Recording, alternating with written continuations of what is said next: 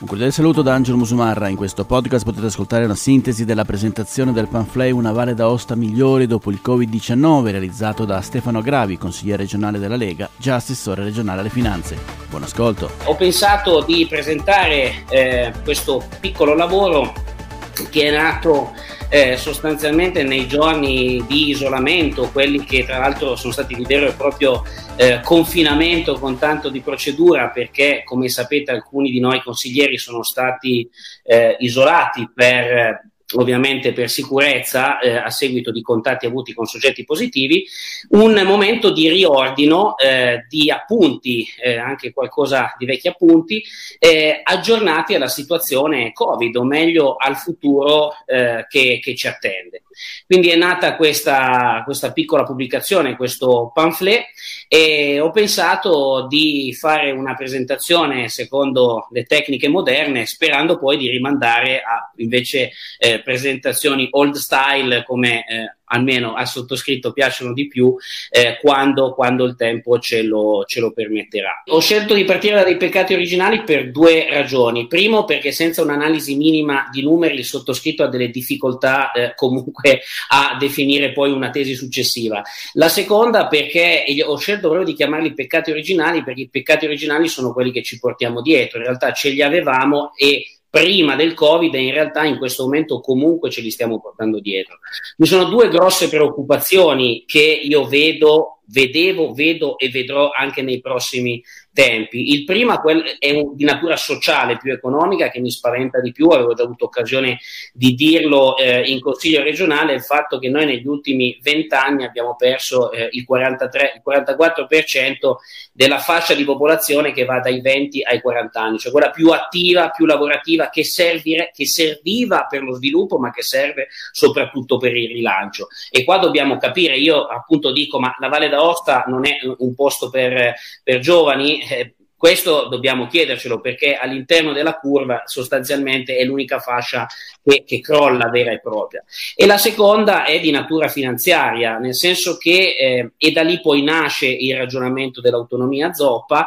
ovvero eh, il fatto che non abbiamo avuto certezza di risorse con contenziosi, contro contenziosi, in eh, un qualcosa che noi abbiamo percepito soltanto dopo il 2010, perché dopo il 2010 e dopo le botte del governo Monti noi scopriamo di dover dare, diciamo, quota parte delle risorse allo Stato Stato e soprattutto scopriamo di perdere un quinto del nostro bilancio, cioè quel tesoretto che era l'IVA da importazione che ci aveva permesso e aveva permesso un certo tipo di politica della spesa che in realtà oggi non avviene più. Il peccato originale vero e proprio qual è in questo caso qui? Che nello stesso momento in cui perdiamo questo tesoretto non creiamo una controffensiva e quindi il livello di spesa rimane tale, non viene ricondotta la spesa e questo va a, eh, de- a diciamo, discapito degli investimenti che dovrebbero poi essere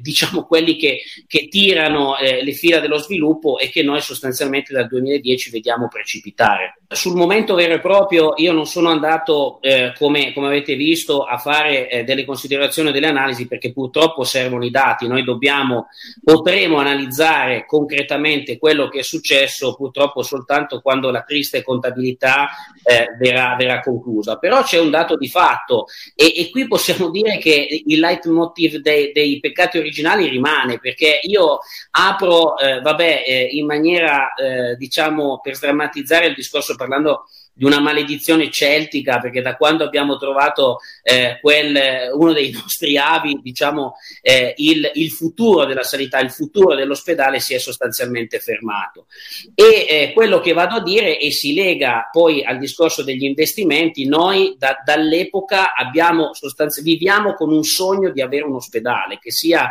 realizzato in allargamento, realizzato nuovo, comunque noi ah, siamo arrivati oggi a questa eh, pandemia che sicuramente nessuno eh, si poteva aspettare senza una struttura eh, senza la struttura che dieci anni fa e anche prima ci, saremmo, ci, eravamo, eh, ci eravamo dati. Io quello che dico è un po' il ragionamento che è stato fatto quando abbiamo definito l'accordo del 2018 finanziario, cioè oggi noi abbiamo bisogno di avere una struttura che sia fatta in allargamento, che sia fatta in, un, in una nuova sede, eh, secondo me la necessità è quella di avere eh, una struttura prestante fatta e una riforma della sanità che abbia sostanzialmente due, due, filoni di guida. La prima, quella di una vera e propria riforma che tenga conto dall'ospedale al territorio, alla gestione anche di una popolazione che invecchia sempre di più, perché come abbiamo detto all'inizio, i giovani se ne vanno e gli anziani comunque continuano ad aumentare e noi dobbiamo poter gestire questa situazione in un territorio complesso come la Valle d'Aosta. E dall'altro, dall'altro lato faccio un piccolo, ehm, una piccola considerazione sul problema dell'attrattività, che è un, è un problema di cui in realtà adesso eh, capiamo eh, la difficoltà di non essere attrattivi, è vero che siamo finiti comunque in una situazione, come dicevo, di eh, caos mondiale e quindi ovunque c'è mancanza di professionisti del settore sanitario rispetto alla domanda, però noi eh, questo aspetto penso che non possiamo ridurlo soltanto a una mancetta che manca, cioè dobbiamo anche ridurlo, considerare quelle che è le strutture a disposizione, la ricerca, cioè tutta una serie di fattori che possono rendere attrattivi e io direi anche, eh, mi, mi si passi il termine, una sorta di business, nel senso soprattutto a livello di ricerca e di sviluppo poi di realtà eh, collegate all'ambito sanitario che possano appunto permettere eh, di rendere la piazza di Aosta attrattiva come un tempo, cioè non lo ridurrei soltanto a un discorso di soldi. Quindi sostanzialmente ci sono due aspetti, l'aspetto strutturale, noi oggi ci siamo resi conto che bisogna far fronte a una mancanza soprattutto che nel futuro peserà, è già ha pesato in questo momento, e secondo eh, l'aspetto territoriale non è banale, perché comunque negli ultimi, negli ultimi anni, negli ultimi tempi dovevamo sicuramente fare di più e dovevamo soprattutto investire di più in quella che... Eh, nelle, della, nelle, ultime riunioni di commissione si è parlato di telemedicina, va benissimo, dobbiamo sicuramente fare di più, eh, soprattutto per cercare di gestire le, eh, quelle situazioni che non necessitano, poi ripeto, non sono un tecnico dell'ambito eh, medico, però eh, ne faccio anche un discorso logistico, sicuramente gestire situazioni non di gravità o non acuti, come viene detto, in strutture eh, di media ospedalizzazione o comunque a casa è qualcosa che eh, può essere gestito da noi. Alla fine siamo comunque 126.000 abitanti e soprattutto dobbiamo anche tener conto di un fatto, eh, mai come adesso e soprattutto nel futuro capiremo che la sicurezza sanitaria e eh, il business del turismo saranno molto legati. Pensiamo eh, anche al ragionamento che fanno certe popolazioni orientali o certi tour operator dove dicono noi eh, andiamo laddove effettivamente c'è la possibilità di avere un'assistenza sanitaria sicura, certa e rapida. Non possiamo dire che il turismo è la nostra locomotiva se non pensiamo anche a questo aspetto. Eh, a mio giudizio, eh, e questo l'avevo già detto all'epoca quando eh, ero, ero, in assessorato, non possiamo a un certo punto aprire a qualsiasi tipo di insediamento, dobbiamo anche veicolare eh, l'offerta che abbiamo, perché altrimenti se l'offerta è qualsiasi tipo di insediamento si rischia da un lato di perdere una specificità, secondo di non creare diciamo delle sinergie tra realtà similari, pensiamo a quello che è stata la politica dei distretti eh, a livello italiano, io non avevo 4-5 imprese totalmente di business differenti vicini e che beneficiavano soltanto del fatto che ci fosse un'infrastruttura. Poi ecco, sul discorso della fibra diciamo che possiamo eh, parlarne perché sul discorso telemedicina ne parlavo proprio prima, parliamo di telemedicina e poi spesso abbiamo delle difficoltà a fare delle videoconferenze, quindi forse c'è qualcosa che non va. E eh, dall'altro lato io quello che dico è serve comunque un... Mh, una, un coordinamento e una destinazione delle, dell'attrattività del business. Quindi quello sanitario, a mio giudizio, è un aspetto che deve essere, deve essere potenziato perché noi qui dobbiamo dircelo lo sappiamo, non abbiamo i canoni, non avremmo i canoni nel sistema sanitario nazionale per avere un ospedale to cure, eh, però l'ospedale è necessario. Il ragionamento pragmatico è dire puntiamo ad esempio anche su quell'aspetto, puntiamo su una piccola manifattura eh, di, eh, di, qualità come hanno fatto altre regioni alpine limitrofe, penso alla Savoia che tra l'altro è eh, la regione, è il departement più ricco di Francia dal punto di vista dell'imposizione, guardiamo il Vallese, cioè è inutile attirare dei business che non si possono innestare nel sistema non soltanto economico ma anche diciamo sociale e geografico della Valle d'Aosta perché altrimenti se noi andiamo ad attirare dei business che hanno poi bisogno effettivamente di eh, linee di comunicazione molto avanzate, noi dobbiamo essere molto sinceri, non abbiamo delle linee di comunicazione molto avanzate, anzi spesso ci siamo dimenticati totalmente di questo aspetto e abbiamo preferito quello che è il trasporto su gomma. Cerchiamo di andare a concentrare gli investimenti su certi tipi di offerta. Il discorso sanitario, secondo me, può essere una tua in più perché ci può essere il connubio struttura eh, diciamo, ambito di ricerca, soprattutto per, le, per, i piccoli numeri, a livello territoriale e start-up che sicuramente anche per effetto della pandemia del coronavirus si svilupperanno, perché non c'è soltanto una riconversione industriale del momento per quello che riguarda le mascherine, i DPI, o quello che è stata la necessità del momento. Ci sono sicuramente dei business che si svilupperanno e quindi è bene pensare prima degli altri a generare degli insediamenti di questo tipo. Eh, aggiungo un elemento, noi abbiamo un, un, patrimonio o un peso post-industriale in valle, soprattutto dalla media bassa valle, che è terribile. Eh, tutti conosciamo Valle d'Osto e Structure. Io penso che eh, uno di, di questi elementi appunto di un volano o comunque una, una nuova politica degli insediamenti, come, come, cerco di dire, è necessaria a qualsiasi siano poi gli ambiti di destinazione dell'offerta. Nel, eh, diciamo nel termine del, del, governo Spelgatti noi avevamo proposto una valutazione complessiva di quella che sarebbe potuta essere la eh, soluzione migliore, cioè la realizzazione lì di un ospedale con un progetto rivisto oppure in una nuova, in una nuova, eh, in una nuova sede. Eh, io eh, credo moltissimo e ancora adesso, come in altri casi, che le valutazioni costi-opportunità debbano essere eh, utilizzate molto di più della politica perché spesso sono state prese delle decisioni senza senza numeri eh, e questo no, non fa bene né all'amministrazione né alle persone che ricoprono degli incarichi amministrativi e penso che la storia purtroppo ci riserverà ancora delle, delle brutte sorprese. Eh, da parte mia, quello che dico anche nel libro, io sono molto laico sulla scelta, cioè non ne voglio fare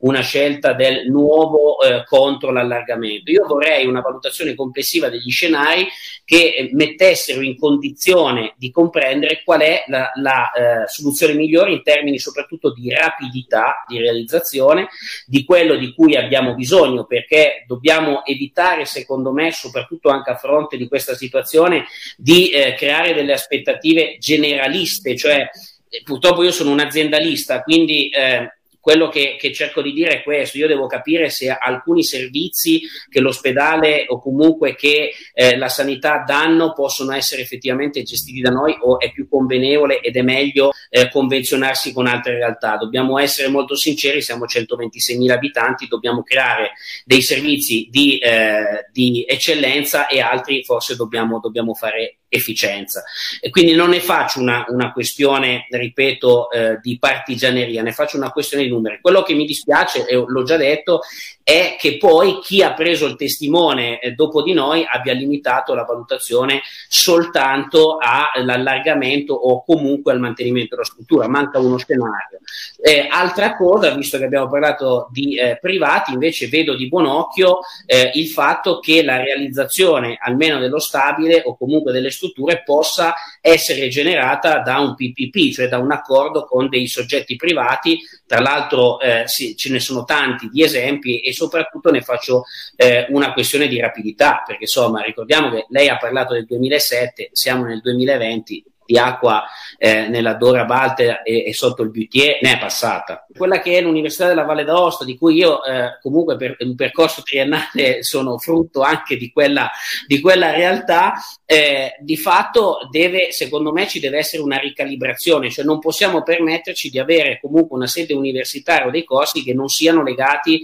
totalmente a quello che è, è l'ambito, l'ambito, territoriale. Mi spiego, ci sono delle realtà alpine o comunque molto più avanzate, non per forza, eh, ecco, corsi gestiti direttamente solo dall'università, ma anche in collaborazione con altre realtà legate al territorio. Penso a tutte le discipline di montagna, penso giustamente alla medicina di montagna di cui spesso parliamo, l'agricoltura di montagna, cioè l'università dovrebbe essere più in sinergia con il territorio. La scelta che fu fatta invece di privilegiare delle discipline io le chiamo generaliste, ma non per eh, minimizzarle, perché ripeto, io sono laureato in economia eh, ed è una disciplina generalista, però eh, manca un collegamento forte con il territorio. Sul discorso sanitario ma anche sul discorso diciamo di tutti gli altri business. Penso all'agricoltura perché abbiamo l'Institut Agricole che comunque è un'eccellenza diciamo di livello secondario, ci manca il passaggio successivo e dobbiamo per forza andare al di fuori della valle. Questo non vuol dire che ci dobbiamo chiudere su noi stessi, perché oggi le università ragionano ovviamente di rapporti con altre realtà, abbiamo sistema Erasmus, tutta una serie di collegamenti. C'è la necessità di ricalibrare l'offerta, anche in questo caso qua, perché abbiamo prodotto delle realtà non in sinergia tra di loro, che, che vogliamo dirne. Dobbiamo eh, necessariamente evolvere e Finaosta deve evolvere. Io eh, nel libro dico bisogna uscire dalla banca pesante degli anni Ottanta, cioè nel senso quello che oggi manca e soprattutto mancherà nel futuro è un livello di banca di medio credito, cioè quello che sta, diciamo, tra il credito più basso, le grandi banche, anche se sappiamo che poi, eh, diciamo, oggi non abbiamo neanche più una BCC totalmente locale perché dipende ovviamente da una struttura molto più grande, ma un qualcosa che sta tra eh, una banca e eh, io addirittura parlo di un fondo di venture capital o comunque un qualcosa che è votato sia a una prospettiva di medio-lungo termine, sia però una prospettiva di breve. Teniamo conto che una crisi di questo genere metterà in seria difficoltà gli investimenti di medio-lungo termine come potevano essere i mutui in ambito alberghiero o comunque mutui di lungo periodo ci sarà una necessità invece di supportare imprese, nuovi insediamenti, ma soprattutto micro, micro imprese anche nel breve termine. Secondo me il passaggio che deve fare Finaosta, che è un passaggio sicuramente di punto di vista organizzativo, tecnico, ma soprattutto anche di eh, metodo de travail, è quella appunto di avere sì un'offerta di medio-lungo termine, e tipica, se vogliamo, di un istituto pubblico, ma anche di breve termine, quindi di finanziamenti eh, a, ehm, diciamo, a mh, mm, un timing più ristretto, con prodotti di altro tipo e soprattutto che possa essere effettivamente l'interlocutore vero col quale una nuova realtà che si vuole insediare o che vuole aprire in Valle d'Aosta eh, appunto deve avere a che fare. Cioè il ruolo di Finaosta secondo me deve essere duplice, sicuramente la cassaforte della regione, sicuramente il braccio operativo operativo della regione, ma deve anche essere un volano di medio livello tra le imprese e il sistema finanziario. C'era una, una diatriba tra il veicolo VDA Structure e invece la, la, realtà regionale che poi governa VDA Structure.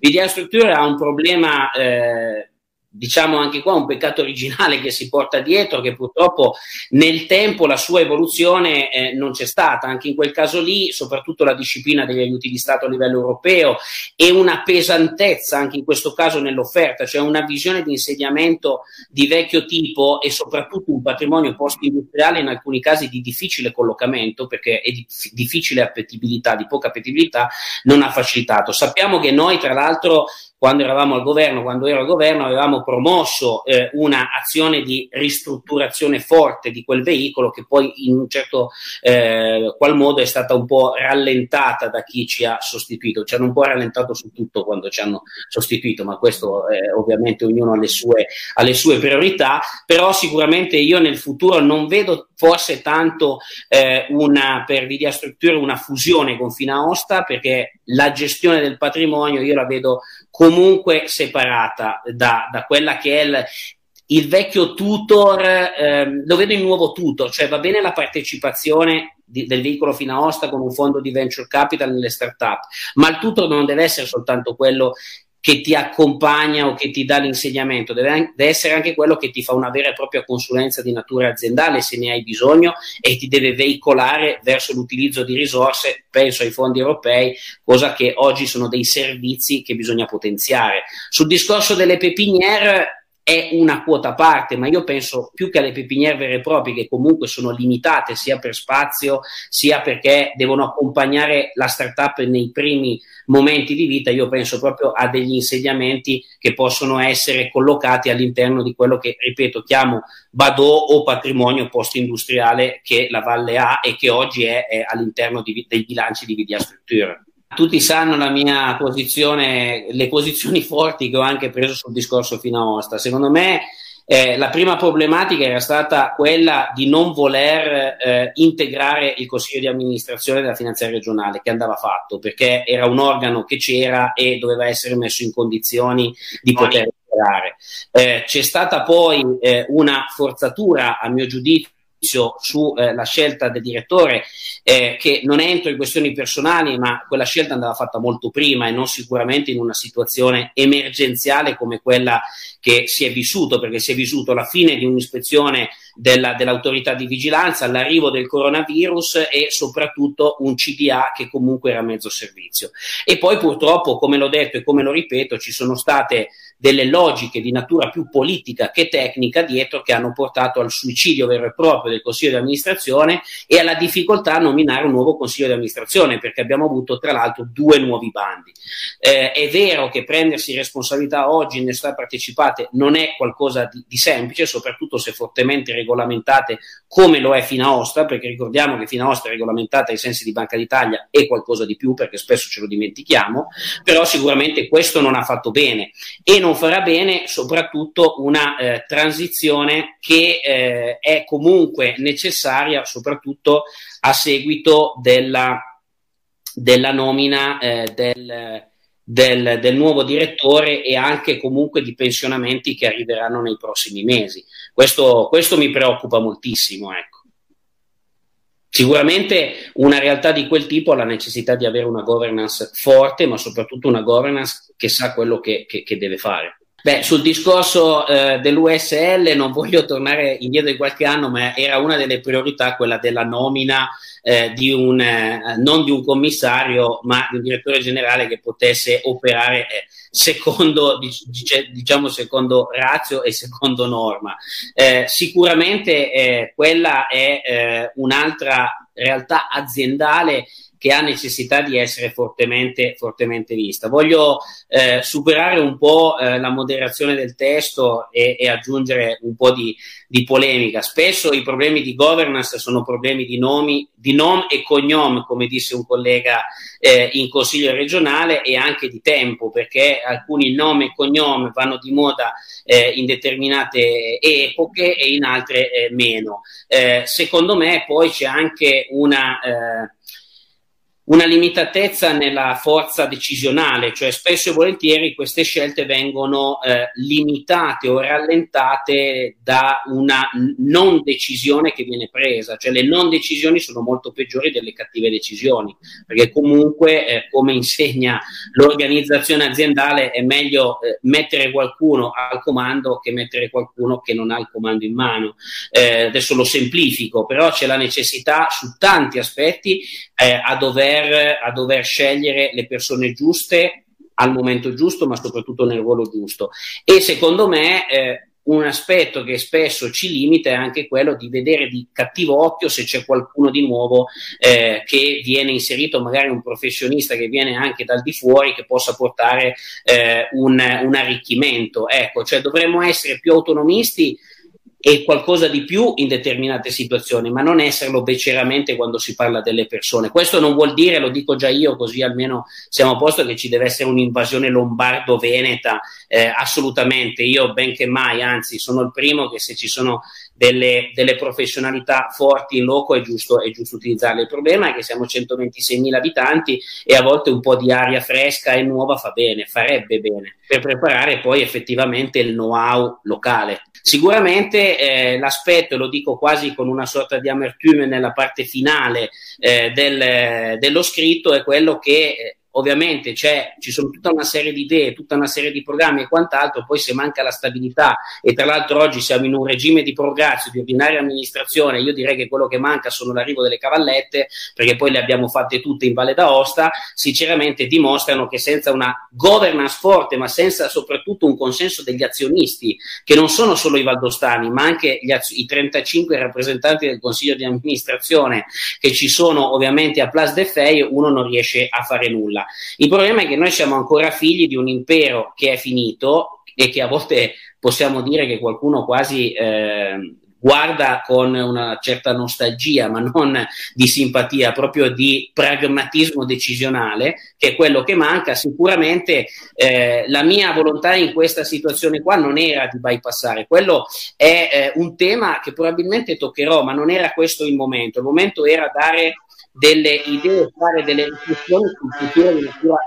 economica e sociale, soprattutto perché sono i due aspetti che vengono colpiti direttamente dal rientro dell'ondata della pandemia. Però eh, sicuramente è un punto molto molto dolente e molto delicato per riuscire a mettere in pratica alcune delle idee o delle, de, delle riflessioni che metto nero su bianco. Come dicevo prima, quello che è mancato è, è stata la volontà, e noi l'abbiamo detto anche in consiglio, di fare una valutazione puntuale e completa di scenario di quello che poteva essere CUA. A me quello che eh, il futuro di CUA, a me quello che non è mai piaciuto sono delle posizioni eh, di natura, diciamo, preconcetta, nel senso che sì la quotazione, no la quotazione, eh, sia la partnership, no la partnership. Poi è, un, è, stato un tema che ha creato un ginepraio tra gli obblighi normativi Madia, tra quella che è la, la, il possesso delle concessioni e soprattutto la gestione poi delle, eh, appunto, delle gare di concessione, perché oggi noi abbiamo una regione che è l'arbitro del, e proprietario delle concessioni, quindi il discorso delle acque, l'azionista principale e il proprietario eh, del gestore e sarà quello che dovrà metterli in gara. Quindi per assurdo eh, nella realtà italiana siamo un unicum perché in nessuna realtà tutte queste tre caratteristiche si, si sommano in un unico attore. Eh, sul discorso della quotazione io ne faccio, come ne ho fatto, una questione meramente economica da un lato e più di indirizzo dall'altro. Le quotazioni non si annunciano e poi si faranno. La quotazione, se si annuncia, si deve fare, perché altrimenti il valore della società eh, rischia di eh, subire delle, delle, delle, delle, variazioni, delle fluttuazioni che non fanno bene. Sul discorso degli accordi e delle partnership, a volte sono delle opportunità che ovviamente vanno messe a gara nel rispetto delle regole di mercato. Quello che a me è spiaciuto, lo dico sul libro, è che sono passato anche con altri colleghi, ma soprattutto io, come quello che voleva vendere allo straniero la CVA. Ci sono delle regole di mercato, a me spiace che molti miei colleghi siano totalmente ignoranti. Peccato che ci sia una cosa che si chiama appunto eh, testo unico finanziario che prevede tutta una serie di passaggi eh, alla luce del sole, quindi non parlo di cene notturne o incontri con potenziali offerenti anche di natura estera, anche di azionariato estero. Con estero parlo eh, estero italiano, non estero valdostano, eh. eh lo dico per non confondere eh, le idee. Eh, il, il Invece la questione di Iren è stata messa a luce del sole anche perché Iren non si è stata quotata, quindi deve seguire quelle che sono eh, appunto le regole di quotazione. Io quello che nel libro però dico e faccio un passaggio un pochettino più in là di quella che è la posizione, è quella di dire che noi abbiamo una necessità di preservare quelle che chiamo le acque alte. Cioè noi sappiamo che la concessione di sfruttamento non è una sola, ne abbiamo N in Valle d'Aosta e tra l'altro la prima, secondo me, priorità al di là del discorso sanitario, che ovviamente eh, ha raggiunto eh, le, il, il po, cioè è in, prima, è in, prima, in primo posto per, di griglia di partenza per quello che si dovrà fare, che dovrà fare la prossima legislatura, è sicuramente il discorso delle acque. Prima perché più aspettiamo, più eh, le scadenze delle concessioni arrivano e il valore tecnico della CVA diminuisce, perché sappiamo che un ente gestore ovviamente ha un valore che dipende dalla concessione e da quanto potrà sfruttare quella concessione. Dall'altro lato, io oggi non lo so se ci potranno essere anche a seguito di quello che è successo delle riaperture di finestre normative, perché comunque la legge Madia è una legge fortemente orientata alla privatizzazione delle utilities. Eh, sicuramente io quello che eh, scarterei come eh, come scenario è quello della, della CIUA totalmente pubblica per un motivo di natura economica e normativo. Normativo perché la legge Mattia è, è abbastanza chiara e non lo permette. Dal punto di vista economico, le società di erogazione della ex Jugoslavia o della DDR non, non sono più di moda e io spero che non, lo, che non lo saranno più. Sul discorso delle partnership dipende moltissimo come si costruisce la partnership, come sul discorso della quotazione. Sicuramente eh, portare in quotazione una società parlando già eh, di benefici nei confronti degli utenti che sono al di là delle regole di mercato, non fa bene al valore di questa, di questa società. E lo scenario della quotazione io lo vedo molto difficoltoso dal punto di vista che da quando è stata annunciata a oggi sta passando il tempo e quindi c'è il rischio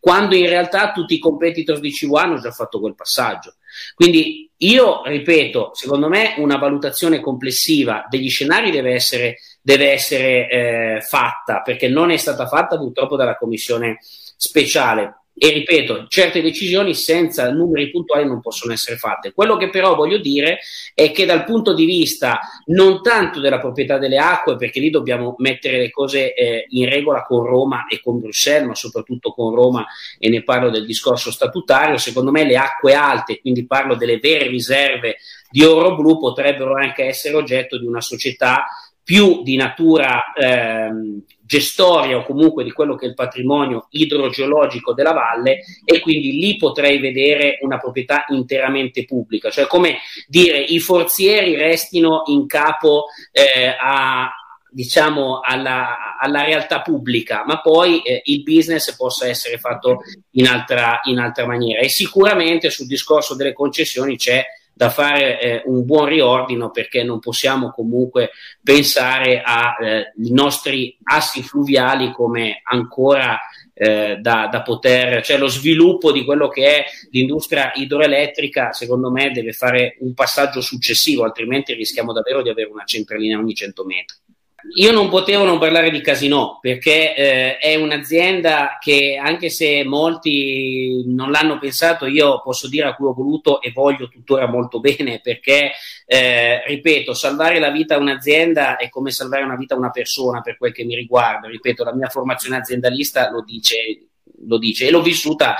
anche abbastanza in prima persona ed è stata, ed è stata anche abbastanza dura. Eh, sicuramente eh, quello che è stato fatto era portare la nave eh, diciamo in porto. Quello che andrà fatto eh, ovviamente andrà rivisto eh, a fronte eh, di questa situazione anche perché non ci è chiaro cosa ci, aspende, ci aspetta nel brevissimo termine anche perché ricordiamo che essendo in concordato deve rispettare un piano e dobbiamo sperare che i numeri che potrà fare gli consentano di rispettare questo piano, perché ovviamente eh, è un'azienda nel mercato e ha i problemi di tutte le altre realtà e non sappiamo in che termini. Sicuramente eh, nel futuro io vedevo eh, comunque sì un futuro per la casa da gioco ovviamente con un modello di business che deve essere rivisto. Soprattutto il vecchio modello che qualcuno ha cercato di creare il modello Las Vegas diciamo dove avevo l'albergo eh, e la casa da gioco deve essere in parte eh, in parte, deve essere riformato fortemente perché se la casa da gioco comunque è eh, la eh, vacca da, da, da, da, mungere all'interno del, del eh, cash cow, all'interno del, del, del bilancio, eh, la, l'operazione dell'albergo che tra l'altro ancora stiamo pagando, visto che parliamo di BOR spesso lo stiamo ancora pagando, è un'operazione che è costata moltissimo alla sostenibilità eh, diciamo complessiva della, della cava, della casino della, e resort. Sicuramente io come dico sul, sul discorso alberghiero, ci sarà da fare una valutazione e, del suo futuro. E nel complesso non vedo sicuramente male la possibilità anche qui di un coinvolgimento di un, di un soggetto privato, ovviamente non che eh, l'attore pubblico si tolga del tutto, anzi che funga però non da gestore. A me il fatto che il pubblico vada a gestire certi, certi settori secondo me è fuori dal tempo e soprattutto è un modello che non ha dato eh, dei risultati. Poi sulla casa da gioco penso che non ci sia sicuramente bisogno di un, di un Nobel per l'economia eh, eh, che ci dica che forse non, non, è stato gestito benissimo rispetto poi alla gestione privata che era. Sull'albergo bisognerà fare dei ragionamenti. Io lancio un'idea che in realtà ho preso a spunto dalle discussioni fatte con eh, dei, degli albergatori locali. Sicuramente il fatto di in un futuro di vedere anche nell'Hotel Viglia una, un'école de haute hotellerie potrebbe essere qualcosa di molto interessante secondo me però eh, quello che io comunque credo è che il modello di business della, della Casino in generale deve essere riformato. Sul discorso del, del distanziamento sociale, che speriamo che non diventi poi una, una condizione perenne, eh, per assurdo io conoscendo abbastanza bene i locali della casa da gioco, penso che i grandi spazi creati dai vecchi lavori in realtà aiuteranno la gestione eh, del distanziamento, perché eh, il vero problema che abbiamo e che avremo oggi sono le piccole eh, realtà eh, dove non si permette appunto una ria- riallocazione di quelle che sono le, ehm, diciamo, i luoghi produttivi o comunque di servizio. La Casino gli spazi ce li ha e considerando anche i numeri che non sono più quelli dei tempi che furono potrà essere sicuramente gestito. Quello che mi preoccupa adesso è la mobilità interregionale e soprattutto internazionale, ecco, se vogliamo vederla tutta. Il problema vero, e come dicevo, è che quando eh, al di là della conduzione del business eh, jour le jour, come può essere eh, di, una, di, una, di una realtà che non ha un piano industriale, la, eh, la, casa da gioco non ha solo un piano industriale, ha un piano da rispettare nei confronti di un, ter- di un ente terzo che è il tribunale dei suoi creditori. Sicuramente eh, il piano eh, è in difficoltà perché? perché se mancano appunto i flussi di cassa in entrata io non posso rispettare i- le tempistiche di pagamento. Sicuramente prima, come in tutte le realtà che sono colpite da questa crisi, si rimette in moto eh, il meccanismo, meglio è. Sul futuro, eh, io se devo vedere e se devo scegliere tra una soluzione e un'altra, eh, va a dire che per me la soluzione è una soluzione di ristrutturazione e non di dazione di denaro, perché eh, comunque è eh, una realtà che si può salvare sicuramente. Sul discorso purtroppo dei sacrifici del, dei lavoratori, io penso che ancora di più in una situazione di questo tipo, qualsiasi tipo di lavoratore sta già facendo e farà dei sacrifici. Sicuramente è triste, brutto dirlo, ma una ulteriore ristrutturazione, ripeto, stiamo parlando per assurdo perché non sappiamo neanche quello che succederà da qui a settembre, però delle due strade io preferisco l'ulteriore ristrutturazione pur di salvare l'azienda. L'obiettivo totale deve essere quello di evitare il fallimento improprio ho concentrato nei gioielli di famiglia delle eh, diciamo realtà eh, che producono business o che possono produrre business. Inva la vedo come una realtà di supporto all'amministrazione, è la realtà eh, in house che permette ovviamente che dovrebbe permettere ovviamente una gestione avanzata di tutti i servizi di supporto, non soltanto poi della regione, ma di tutto il sistema degli enti locali. Eh, sicuramente è eh, un ambito che eh, merita molta attenzione e secondo me in futuro, eh, perché no, eh, meriterà anche una sorta di sinergia con l'idea del venture capital, eh, del fondo di venture capital di Finaosta, perché comunque la famosa rete eh, è, eh, è gestita o comunque eh, c'entra, c'entra l'INVA. Sicuramente posso dire che eh, avrei avuto bisogno di molte più pagine, forse per dare una, una visione futura di quella che è comunque a sua volta un'infrastruttura importante della, della, regione. Non nego che per quello che ho potuto vedere, e forse l'ho vista mh, meno, eh, perché io ho sempre questo limite di, dell'analisi, cioè se non ho analizzato un problema non ne parlo, cioè, mh, evito di, di, fare congetture. Forse meriterebbe una maggiore analisi, F- ne avessi ancora avuto l'occasione l'avrei analizzata in maniera molto approfondita, questo sì e lo farò se ne avrò ancora la, la possibilità. Io non amo fare delle, delle, previsioni slegate dalla realtà, quindi cerco di tenermi saldo alla realtà. Eh, è ovvio che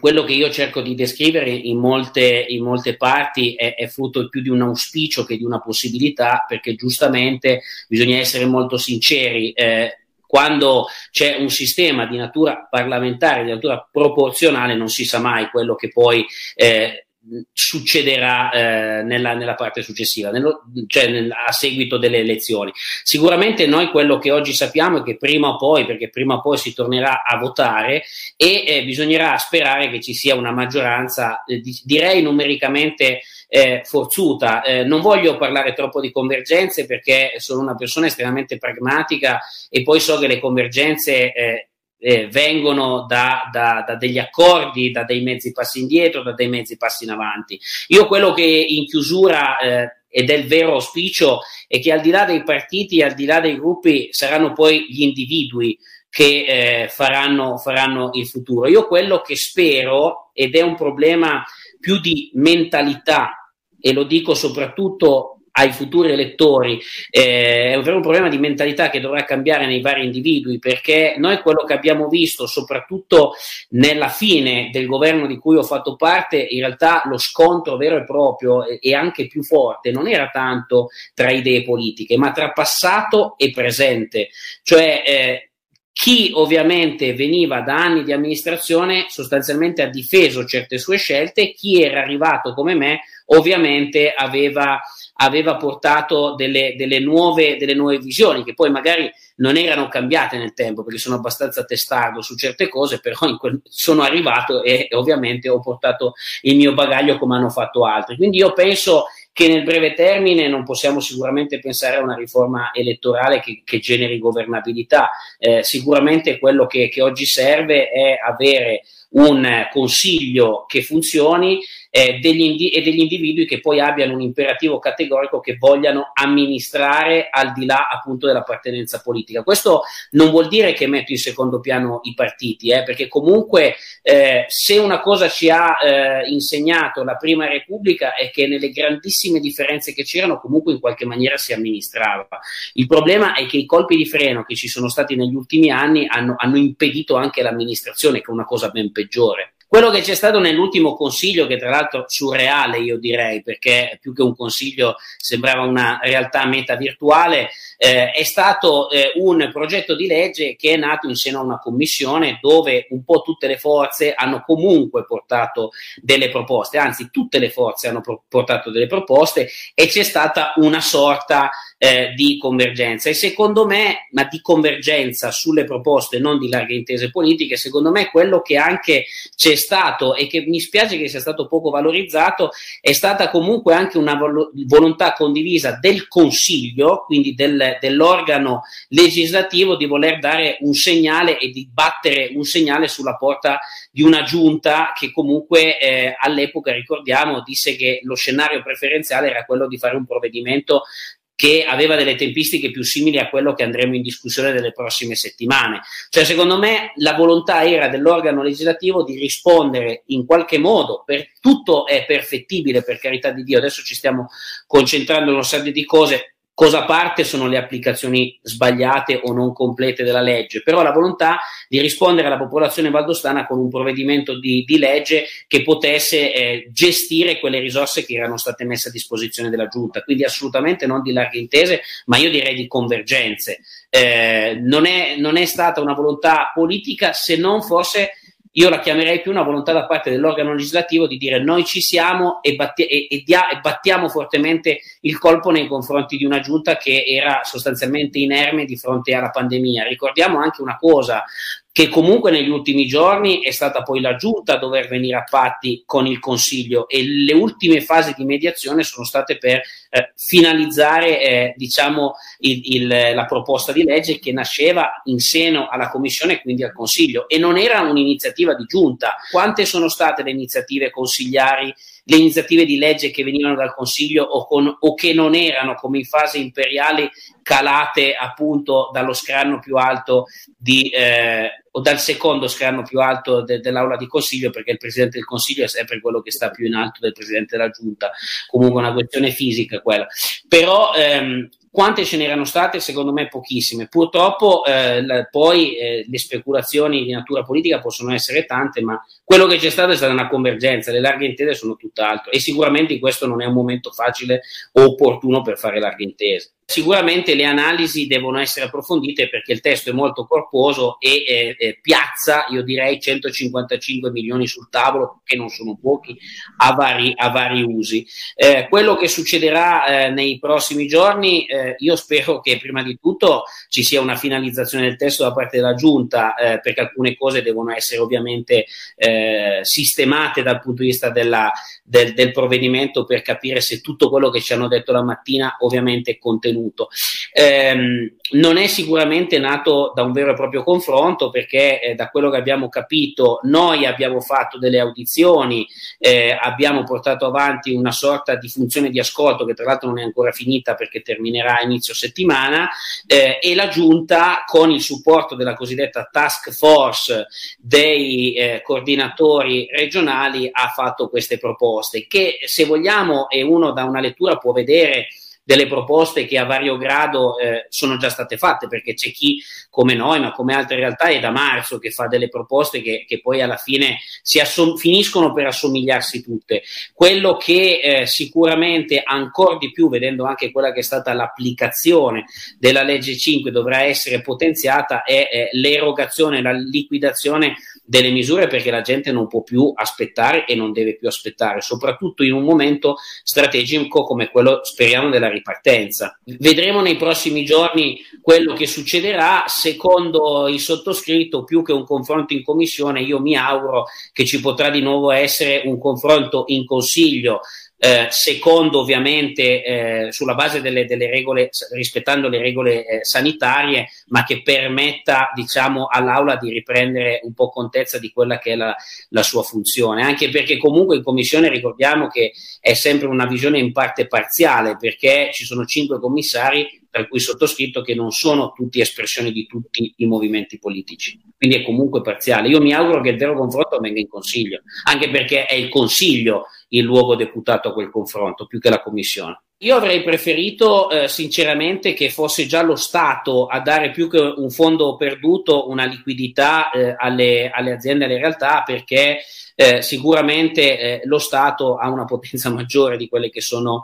che sono le, le, le, regioni. In questo momento qui noi abbiamo uno Stato che ha messo in campo delle riforme totalmente zoppe, se pensiamo che l'altro giorno ancora i famosi 25 mila euro dello Stato ne sono stati erogati solo il 6% delle richieste, qualcosa che fa davvero paura. Eh, non voglio entrare dis- in discorsi che mi appassionano tecnici, ma sul fatto che sono totalmente contrario all'impostazione gestione di, di, questo governo centrale. Io penso che arriviamo in un momento dove eh, la, eh, l'utilizzo del fondo perduto sia comunque eh, necessario. È bene però eh, considerare due due aspetti. Il primo che non sia un fondo perduto fine a se stesso, ma che sia veicolato a qualcosa eh, di eh, concreto e di utile per le realtà, perché dobbiamo evitare che noi diamo sostanzialmente dei soldi alle, alle, alle aziende che poi ci pagano le tasse, perché quello che io mi sarei aspettato a livello centrale è che o mi danno dei soldi, come hanno fatto certi stati esteri, sul conto che mi permettono anche di pagare le tasse, oppure eviti di farmi pagare le tasse, perché altrimenti c'è una doppia presa in giro, come ho detto in più occasioni, cioè mi dai, non mi dai la liquidità, mi fai indebitare, mi fai pagare le tasse, cioè cornuti e mazziati, che è la situazione peggiore. In questo momento la misura del, del, del fondo perso, il fondo perduto, è utilizzata da moltissime altre realtà. Io sinceramente preferisco che, che ci sia una veicolazione Faccio l'esempio, eh, ci sarà tutta una serie di investimenti che devono fare le realtà per adeguarsi alla situazione sanitaria. Ci sono tutta una, una problematica che mi è molto, molto cara, che è quella del livello occupazionale. Cioè noi abbiamo un grosso problema. Oggi le clausole dei provvedimenti nazionali bloccano i licenziamenti, ma è naturale che ci saranno dei licenziamenti. Se io ho un locale che faceva 30 coperti, me ne fai fare 15, non potrò più avere tre camerieri, ne dovrò probabilmente avere due o uno solo solo. È bene che, ad esempio, una, una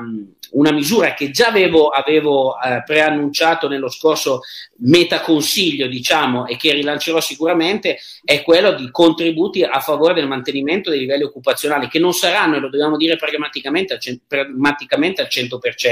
ma che ci sia un livello 60-70% del livello occupazionale pre-crisi, perché comunque, e poi ovviamente una politica di reinserimento, ma noi non possiamo chiedere alle nostre imprese di indebitarsi, di pagare le tasse, di mantenere i livelli occupazionali occupazionali e di non licenziare. Perché è vero che licenziare è una cosa bruttissima, ma dobbiamo pensare che non può essere tutto accollato in capo alle aziende e agli imprenditori. Questa è una forma di, di fondo perduto che secondo me è necessaria e non più rinviabile. Poi ci sarà sicuramente un dibattito, il discorso de, dei livelli di fatturato che è stato fatto da, da, alcune realtà. Sul discorso dei livelli di fatturato io guardo con, eh, con grandissima simpatia quello che ha fatto il Südtirol, dove ha collegato il livello di, di fatturato a uh, diciamo il numero degli addetti. A me quello che preoccupa moltissimo è che quando finirà la, eh, gli ammortizzatori sociali e soprattutto il blocco dei licenziamenti, la norma salva INPS, diciamocela in maniera molto, molto chiara, eh, si genererà ovviamente un, eh, una situazione dobbiamo, a cui dobbiamo porre una controffensiva da subito su tutti i settori, eh, perché interesserà tutti i settori. quello che a me spiace ed è sempre spiaciuto, anche quando ero nella, nella, nella casa del, nella famiglia, non so se dobbiamo definire la famiglia, forse meglio casa dell'Unione Adotten, è stato il fatto che noi, o meglio, spesso si è eh, legato la figura eh, di Emile Chanou al partito. È sbagliatissimo. Eh, Emile Chanou è patrimonio dei valdostani. Io sono un valdostano, io cito Chanou come tanti altri valdostani. Dare dei colori ai propri simboli, ai propri martiri è una cosa, a mio giudizio, sbagliata. Eh, stesso discorso, e cerco di, di, di, di, fare un parallelismo, la figura mitica dell'Alberto da Giussano sicuramente è, eh,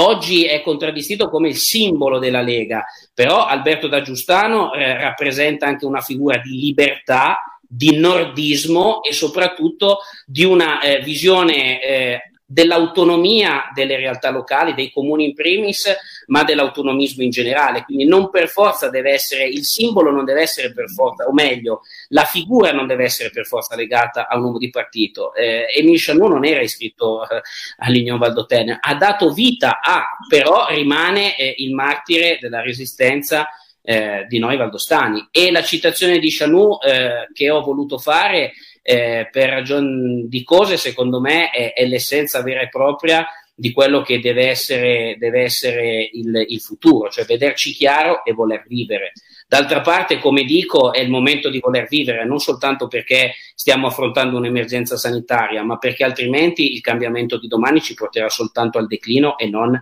allo sviluppo. Ci sono tanti unionisti che non sanno manco cosa voglia dire eh, l'essere unionisti, come spiace che non ci sono, ci sono tanti unionisti che non sanno assolutamente qual è, qual è il pensiero di Chanou, ma non adesso, e ne parlo anche di quando ero lì, ma eh, questo fa parte purtroppo delle dinamiche umane e, e spesso e volentieri ehm, diciamo anche che purtroppo la gente finisce più in una sorta di partigianeria simil-calcistica rispetto che di ideologia politica, eh, perché non è che tutti hanno voglia di mettersi a studiare, ad approfondire, a vedere, c'è anche gente che giustamente deve lavorare per, per poter mangiare. Poi, attenzione a un'altra cosa, eh, c'è un'altra figura che andrebbe spesso citata, è, è, la figura di Bruno Salvadori, che fu una congiunzione molto importante tra l'Unione Valdotene eh, e la Lega, che soltanto la vita si portò via perché eh, non sappiamo come sarebbero potute andare poi a poi le cose. Sicuramente io quello che dico sempre fortemente e ancora di più, come lo dicono mh, anche, ehm, come viene detto all'interno della, della Lega Valle d'Osta, che bisogna parlare più di autonomia e di federalismo e soprattutto dove si confonde eh, l'autonomismo e l'essere autonomisti con determinate categorie. Io sono fieramente autonomista, anche qualcosina di più. Eh, e soprattutto eh, un soggetto che si definisce liberale come me necessariamente deve essere autonomista. L'intenzione era proprio quella di ritornare, eh, passatemi il termine, diciamo all'alveo del piccolo economista di montagna. Cioè io ho scritto questo, questo libro eh, più dal punto di vista di quello che sono, dal, nel, nella vita e eh, nella, diciamo, nella, nella, mia attività eh, di natura professionale rispetto a quella che è l'attività politica. C'è molta amministrazione, c'è fo- forse meno politica, ma sarebbe altrimenti stato un manifesto politico o eh, un, eh, un, esercizio di, di, di nuova i- idea politica. Eh, in realtà io volevo fare un'analisi eh, che fosse più concentrata sulle idee, sui programmi e soprattutto sul futuro della valle. Eh, come uno potrà eh, vedere però molte di queste idee, molte di queste riflessioni non sono sicuramente una novità da parte mia perché eh, io lo cito spesso e volentieri perché viene sottovalutato, ma i documenti di economia e finanza regionale che abbiamo scritto, i controdocumenti che abbiamo fatto, contengono in gran parte queste idee. E io queste idee le ho portate avanti all'interno della Lega Valle d'Ost e la mia eh, aspirazione è poterli portare avanti all'interno della Lega Valle d'Ost e con i miei, eh, io direi colleghi, perché a me compagni non piace tanto di viaggio, diciamo, i miei colleghi di avventura. Ehm, e, e, e, penso che eh, nel futuro ci, ce ne sarà l'occasione. Ripeto, non è un libro di natura politica, parla di politica ma vuole partire prima dalle, dalle soluzioni, questa è l'intenzione, altrimenti avrei scritto un eh, manifesto politico di una nuova idea o di un'idea da portare avanti nel seno della Lega Valle d'Oste. Poi che il sottoscritto ogni tanto abbia delle posizioni sue eh, personali e molto eh, indipendenti fa parte del mio carattere libertario, liberale e liberista che ho sempre avuto anche quando ero nell'altra famiglia. Eh, sta, insomma, ne ho pagato anche le conseguenze, magari le, le pagherò anche qui, ma per il momento eh, quello che io ho scritto, e non soltanto in questo libro, ma le idee che ho portato avanti, ovviamente più di natura eh, del mio, de, dei miei settori di riferimento, eh, sono validi e saranno validi nel futuro. Poi, ecco, aggiungo solo una cosa, di domani non c'è veramente certezza, cioè sia a livello nazionale che regionale purtroppo questa pandemia noi non sappiamo dove ci porterà e dove porterà tutti gli attori e i partiti soprattutto, eh. come anche altre eh, sovrastrutture sociali, perché comunque anche il mondo del sindacato e delle associazioni di categoria secondo me subirà una, un pesante contraccolpo nel loro ruolo eh, sino ad oggi esercitato. Il, ehm, il, eh, il libro è, sarà disponibile a partire dal 18 maggio sulla, nella forma dell'ebook eh, sulla piattaforma di Amazon. Eh, per quanto riguarda la copia ehm, diciamo cartacea, ci sono alcune diatribe nei confronti del sottoscritto e la multinazionale perché l'aver scelto nel titolo appunto Covid-19 eh, ha bloccato in parte la, la, messa a disposizione già da lunedì. Io però eh, sono sono confidente che eh, il braccio di ferro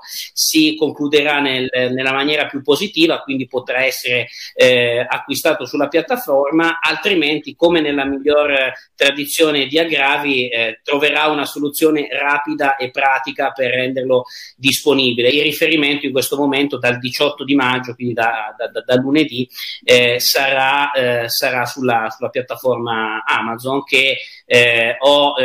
con cui ho eh, avviato questo, questa possibilità per il semplice fatto che poteva essere un veicolo rapido e autonomo di pubblicazione. Però non escludo poi eventuali altre, eh, altri veicoli quando terminerà questo stato, diciamo, di semi, semi arresto domiciliare a cui tutti noi siamo, siamo costretti.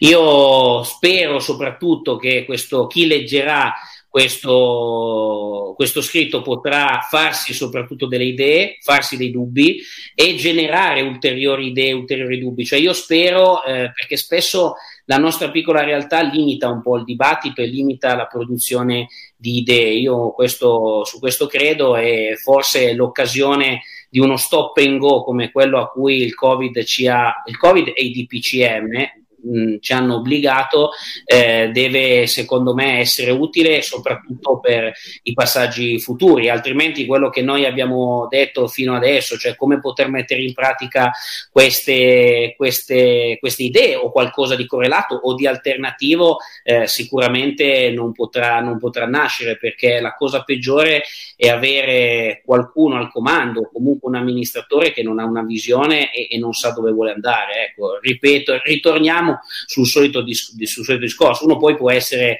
eh, contrario, come, è capitato spesso e volentieri, come capita spesso di avere tutti che dicono di sì e poi appena escono dall'aula si lamentano, perché questo è tipico eh, de Novo Aldotin, eh, però eh, sicuramente nel futuro io quello che mi auguro è che questo momento e soprattutto purtroppo la crisi che ci aspetta ci darà la possibilità di trovare delle, delle soluzioni e una sveglia all'endromia di cui negli ultimi anni siamo stati un po' tutti vittime.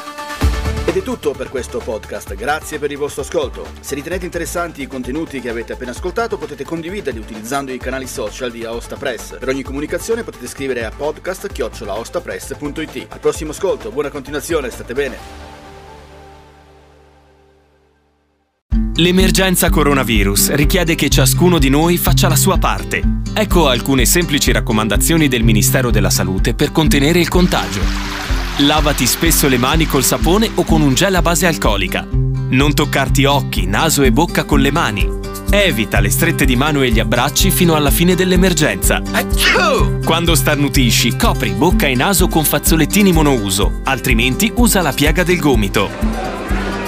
Evita luoghi affollati e contatti ravvicinati mantenendo una distanza di almeno un metro dagli altri. Se hai sintomi simili all'influenza, non recarti a pronto soccorso o negli studi medici, ma resta a casa e contatta telefonicamente il medico di base, il pediatra o la guardia medica, oppure usa i numeri regionali messi a disposizione. Insieme possiamo vincere questa sfida, restando uniti, ma distanti.